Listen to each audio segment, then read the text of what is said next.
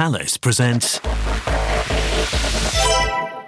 Quantum technologies have a lot to bring to sovereignty in two areas security and intelligence.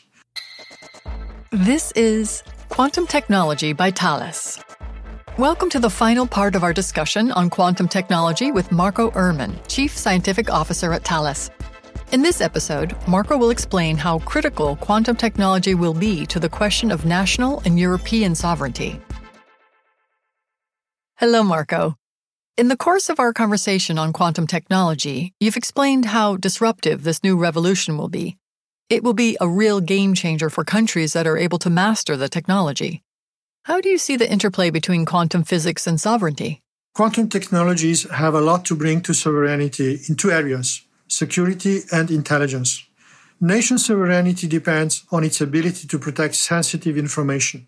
And in this space, quantum networks will be central to the question of national sovereignty. Can you elaborate on that?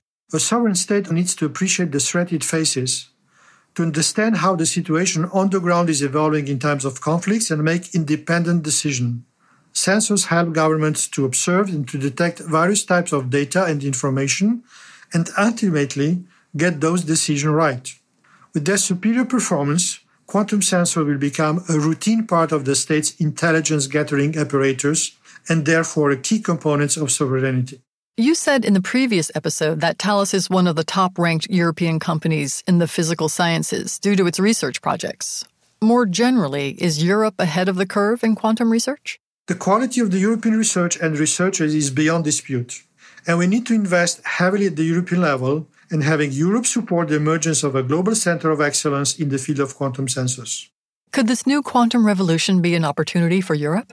You know, Europe tends to grumble, often with little justification that there is no European equivalent of the American and Chinese tech giants. But the new quantum revolution could be a real opportunity to position ourselves on the world stage. Given the current context and the COVID 19 crisis, is quantum technology still a priority for France and Europe? In the current COVID crisis, governments, companies, and people are looking for new solutions in order to design the so called new normal in a post COVID world. I think this context could be an opportunity for Europe and France.